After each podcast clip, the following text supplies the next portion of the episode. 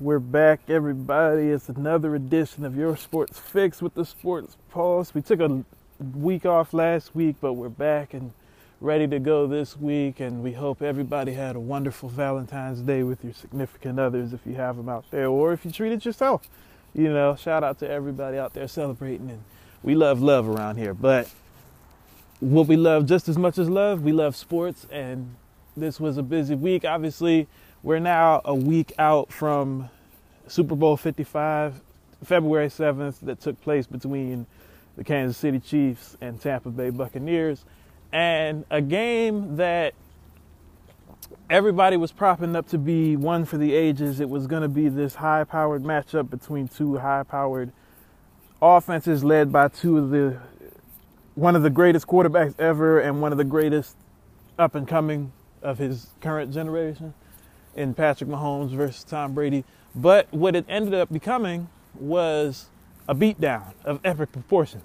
This is a beatdown. I haven't seen a beatdown quite like this since the 2014 Super Bowl between the Seahawks and Broncos. You know, like, and it still wasn't quite that bad, but it was. It was. It was actually. It was pretty bad. Like when you look at it, Patrick Mahomes was running for his life. He's never been quite they said in the history of the Super Bowl, no quarterback has ever faced as much pressure as Patrick Mahomes did. He was running for his life the entire game. You know, he I got sacked a couple times. That that Tampa Bay pass rush was monstrous. And yes, he was playing without three of his top offensive linemen as starters, but even still, that was a masterful game plan on the count of Todd Bowles, the defensive coordinator for Tampa Bay. He the the Chiefs had literally no answers. They couldn't adjust at all. You know, Tyreek Hill was, and was nowhere to be found. Travis Kelce had a couple of big drops. You know, there it just was a thorough beatdown by the Tampa Bay Buccaneers on the defensive side, and then offensively, the Chiefs' defense was never like otherworldly to begin with this season. I mean, they were great, they were good, but they weren't enough. They weren't like a all timer type of unit. You know, like they there were plenty. There certainly were some cracks that could be ex- exposed in that, and they found them. Tampa Bay did. And exploited them big time. They they still have a lot of great talent. You know, Tyrann Mathieu was an All Pro. Chris Jones is one of the underrated interior defensive linemen in the game. Um, but there were just a lot of things that Tom Brady and that Tampa Bay offense that is loaded with talent was able to exploit, you know. And, you know, Tom Brady obviously is the great. He, there were talks about, you know, this could cement him as the greatest quarterback of all time, or maybe even the greatest player of all time in, in all of sports and certainly all of football. But my thing is, at least within the football world, I don't know how much this Super Bowl was really going to, like, a win or a loss would really affect his legacy. I mean, I, I believe he clearly is the greatest quarterback of all time. And there are arguments to be made he's probably one of the greatest players in the sport whether they won or lost. But I mean, you know, that's just me. But I mean, a seventh ring at age 43, the first outside of the New England dynasty, is something to celebrate, you know, in terms of him. Like, this is greatness personified. He's always been greatness personified, but he really is like, we may never see a run quite like this ever again.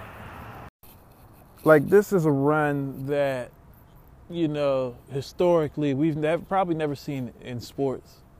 You know, actually, no, we've seen a couple like this, but I mean, for him to create the dynasty created with the Patriots, and then to leave, like I said, at age 43, in one of the most extraordinary circumstances we've ever seen, in terms of everything dealing with COVID-19 and the lack of an off of a proper offseason to get acclimated to the system, and all these new rotating parts in Tampa Bay, and to just beat all that. Then you went through a loaded playoff.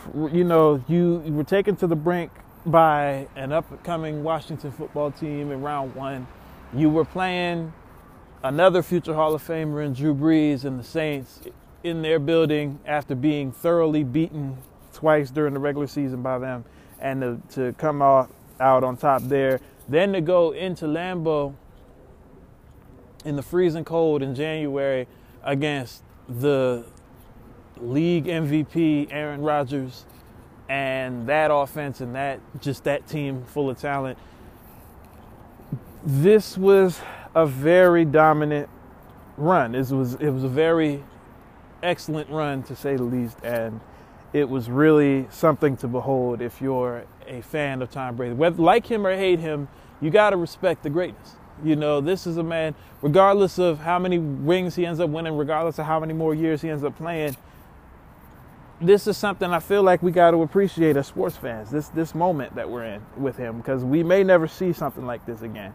We can see some runs that come close. I mean, you know, there's plenty of guys like Patrick Mahomes who have the talent and albeit the perfect surroundings to get it done. But I don't know if we'll ever see anybody do this. I mean, it's very hard in this day and age with all the rotating parts and salary cap things and all types of all this other stuff. It's very hard and it's very hard to win multiple Super Bowls. I mean, Tom Brady, for example, was the last one to do it. The Chiefs, you know, had a chance to do it. You know, Seattle was about a yard away from doing it a couple years ago, still up to this point, it's been 17 years since we've seen a repeat champion. Now, knowing Tom Brady, Tampa Bay is definitely the team that could do it again and become the first team to do it since the 03 04 Patriots, but it's extremely hard to do. You know, the Patriots have made it look easy over the years of just getting to Super Bowls and AFC championships year in and year out, but it's just not easy. And it's, you know, so hats off to the Buccaneers, hats off to Tom Brady, and shout out to some of my favorite players on that squad. You know, shout out to guys like Leonard Fournette. You know, a lot of people thought his career was done, he was over. People were calling him a draft bust. He got cut from a Jacksonville squad that you know, th- there were just a lot of things said about him, but he was able to latch on to this team and, you know, played a big role in their success in the postseason.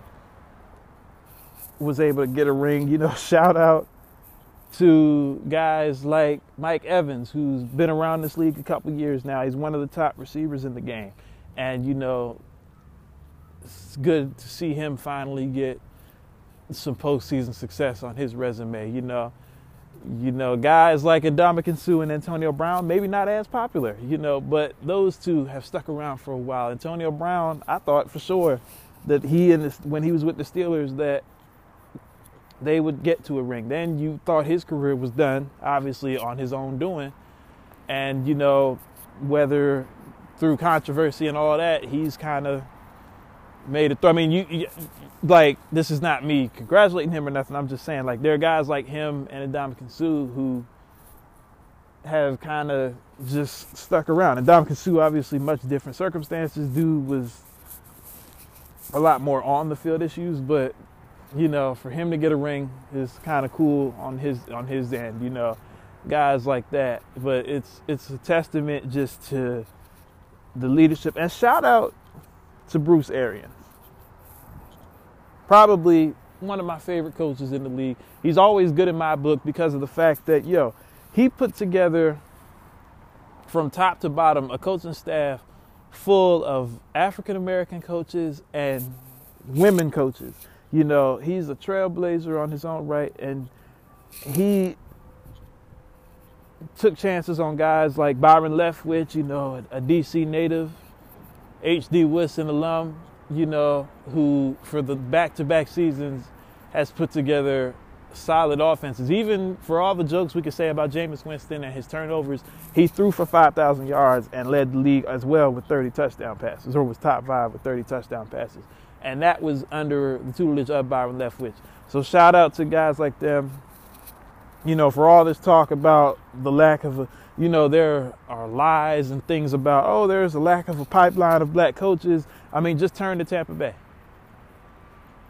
Todd Bowles. I mean, Patrick Mahomes is considered one of the is considered the upcoming like the torch like if we're if there's anybody Tom Brady's passing the torch to a lot of people believe it to be Patrick Mahomes. Like there are talks about him being the greatest quarterback to ever play the game just in his third or fourth year as a, as a starting quarterback you know? And another historically great season for that offense. And for Todd Bowles to shut him not only shut him down this man didn't score a single touchdown. The first time in his in his postseason career that he's ever done that, and it's been the first time in like two or three years that he's done it in a game where he didn't score a touchdown. When is the last time you heard for for for Todd Bowles to masterfully shut down the quarterback everybody considers to be on the cusp of the greatest to ever play the game? For him to, I mean, what else is there to prove for him as a head coach? Like that is the most masterful game plan I've seen since the Seahawks in 2013, and you're telling me that he couldn't get not a single coaching call? Like there, there's nobody that figured that he could be qualified to be a head coach.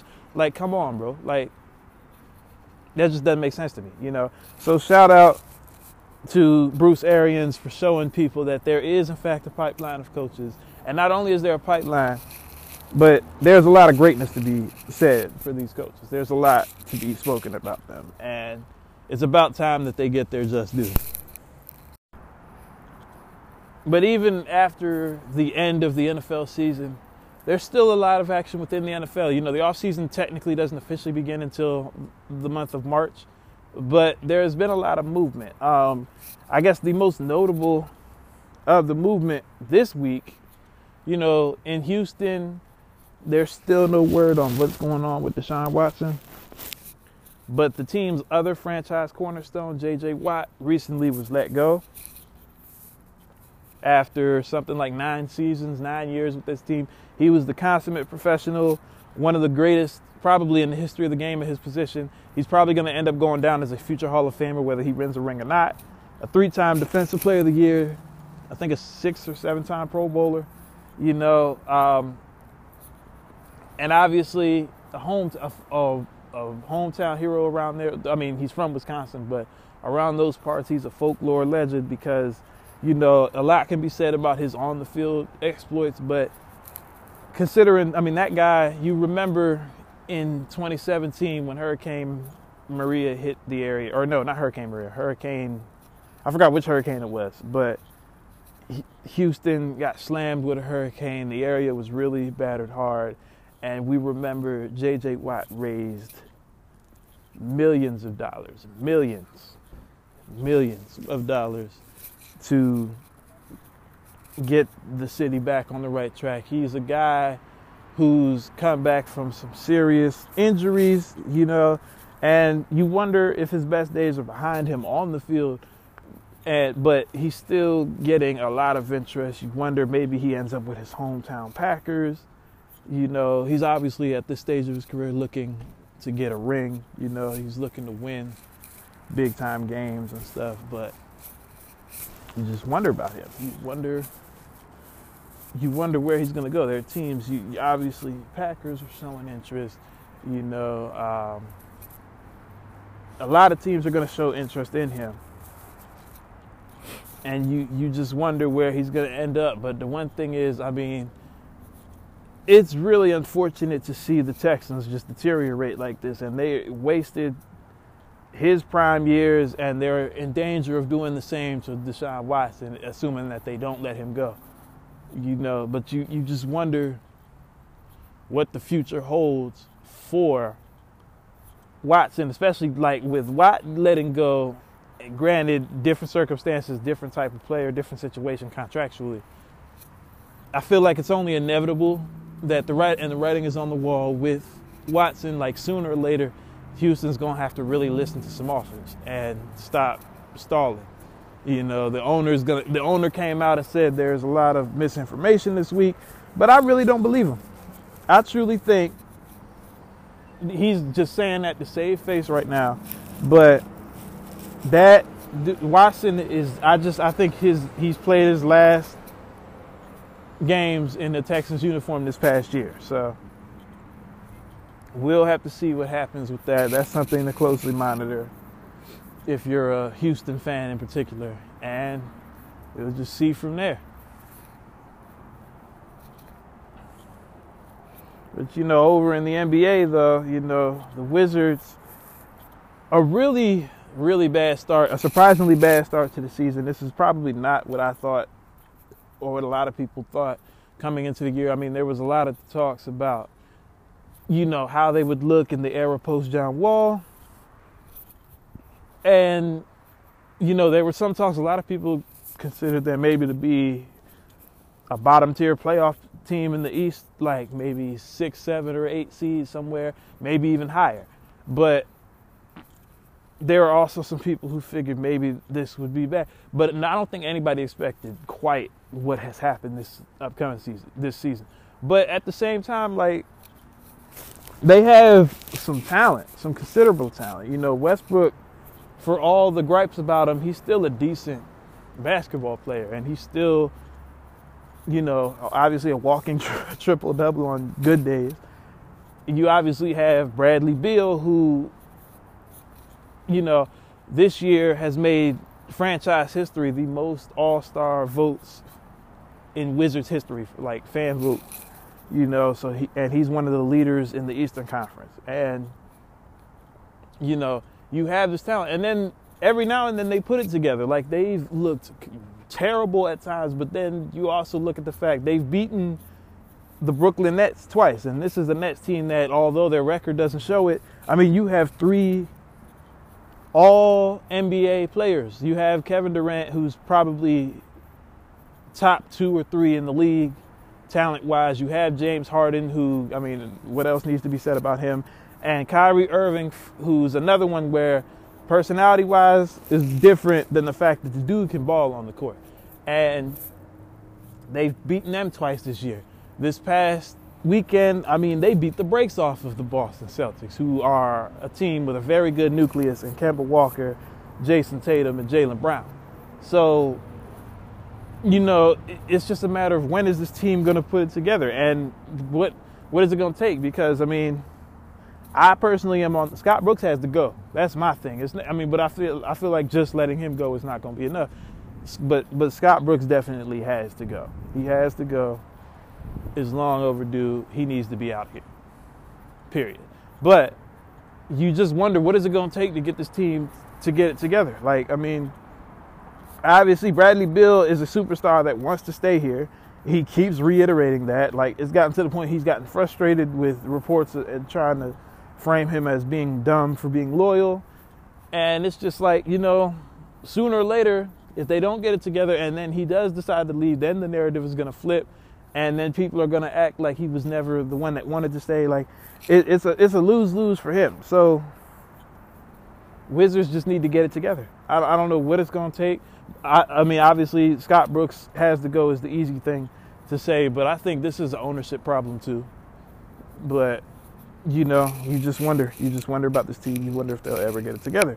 If they can get it together and even salvage this season, I mean, they still could have a potential chance to be an outside looking in eight seed, maybe even a nine. Who knows?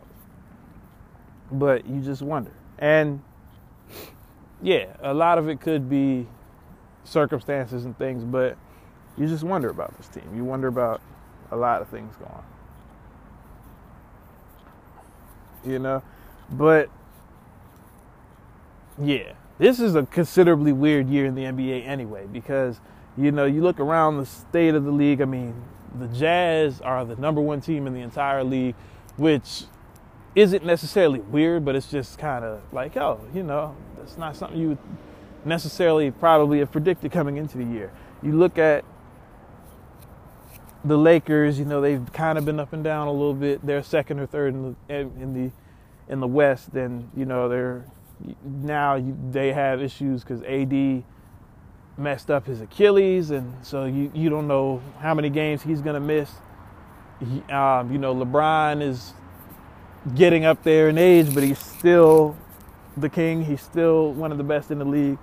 So you just don't know with them. Miami, who was the runner up last year, has fallen considerably off a cliff this year. Like it, it just it's kind of surprising to say the least how how much they've plateaued. So the league has just been very up and down, and obviously the pandemic has a lot to do with it, and the circumstances with everything. But it's just weird. I don't, I don't really even think there should be games right now. But that's, I mean, whatever you can say about that, that's where we're at with that. But one of the biggest stories in the NBA this week wasn't one on the court. It actually happened to be off. You know, the Dallas Mavericks, Mark Cuban has been one of those guys who, I mean, I don't know if there's such a thing as a liberal billionaire, but he's the closest you got to it. I mean, he's a dude who has kind of been considerably more however you want to look at the word progressive. He's been a guy who's done some things in the past that are just considerably different than most sports owners. You know, he's been very vocal about. I mean, and some of it is you know praising a fish for swimming, like oh paying your paying your um, paying team staff and stadium workers salaries throughout the entire pandemic, even while they, like that stuff you figure you should be doing if you're a billionaire, you know. But he's doing things. But he recently came in the news because while they, it's been going on the entire season, but the Dallas Mavericks had made a recent policy that they would no longer play the national anthem at their games, and they say they've been doing it the entire season, but obviously nobody would notice because there haven't been fans in the stands. So it's something that they were able to do and kind of get away with because nobody's there to really record it or say that it's going on. But somehow, it, I, I, I don't know how it got out, but somehow it got out, you know, and it set off somewhat of a mini firestorm. But the reasoning behind Cuban doing it is because he said that he's spoken to, you know, players and different people, African Americans in particular who feel like the song doesn't represent them. And, you know, just obviously with the state of things in this country going on with police brutality and racism and all the conversations that have been opened over the last year or so, like, it just felt like something Cuban felt like he had to do. But then the NBA comes out and says that, you know, they make the policy. Obviously, oh, it's league standing policy that we will be playing and especially as we're starting to let fans back in, that every stadium will be playing the anthem. And then, you know, Cuban backtracks and decides, you know what, we are going to continue to play it. And my thing is, why, first of all, how are you going to tell the owners what to do? I, I don't know how that works. You know, any other time, you can't tell them what to do, you know, but that's here, here nor there. My thing is, like, it just, it, you know, I, I mean, I don't know how many different ways we can say this, but there have always been talks about the fact that you know patriotism that it's it's it's not it's paid patriotism. It's not real you know in terms of playing the anthem. Like you know the NFL has had this issue obviously going back to like 2016 with Colin Kaepernick. But you know there were always talks about the NFL and the fact that like you know before 2008 they didn't even play the anthem at games. You know, it wasn't until 2008 when the Department of Defense paid them to start doing it. And then you have flyovers during games and stuff. And you remember even earlier this summer or earlier this like fall, back in like October or so, Joe Buck came under fire because he was caught on a hot mic saying that, oh, you know, essentially saying that the flyovers are a waste of tax dollars. And people called him out for that, but he was right. I mean, you know, it's like it's it's like it's not genuine. It's just it's a thing and it's it's it's a good marketing employee and, and I just feel like people are blowing this out of proportion, especially because Cuban, like I said, was doing it before the season started. So it's not like he just announced this. This was something they were doing, and I don't know how, but somehow it got out, and it was a stories, multiple stories written about it, and then it just became a big thing. And you know, then it caused backlash because then the lieutenant governor of Texas tries to make a law essentially saying that if you receive public funding at your venues, then you must play the anthem. You know, it just it wasn't to go well in that state. you know, there are a lot of states you can kind of sort of get away with that in, like maybe California. You know, for example, or maybe you know one of these other states up east, but you weren't getting away with that in Texas Florida, those areas, that's that's something you just weren't going to get away with. And you know, it just it, I mean, you, you if you're going to do that, you got to stand on it. I don't know if I really like the fact that Cuban was just backpedaling that hard. It's defensive backs in the NFL who don't backpedal like that. Like it, it's crazy. But he kind of stuck with it, but he wasn't like you know he was like, oh, you know, we'll play it. But I hope people he his I guess essentially what you could call final words of I hope that people this passionate about the flag realize that there are people who feel like it doesn't represent them and I hope you're having those type of conversations which is the truth. You know, I hope people realize, you know, especially with the origins of the song, you know, the hidden second verse that a lot of people don't know about, about slaves who fought for the other side. Like, it, it's just a lot of history behind that song that I don't know if a lot of people know about.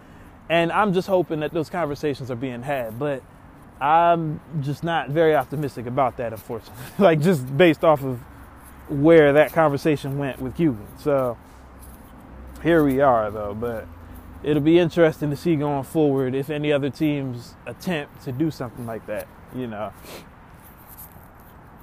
But yeah, that was all the talk we had for this week. You know, it's somewhat of a we're entering essentially the dark days of sports, you know. It's not going to be no football for a while now, you know, but some big time things. The NBA is going to probably obviously start heating up. March Madness is around the corner, even though college has basketball hasn't been quite the run this year, but March Madness is around the corner.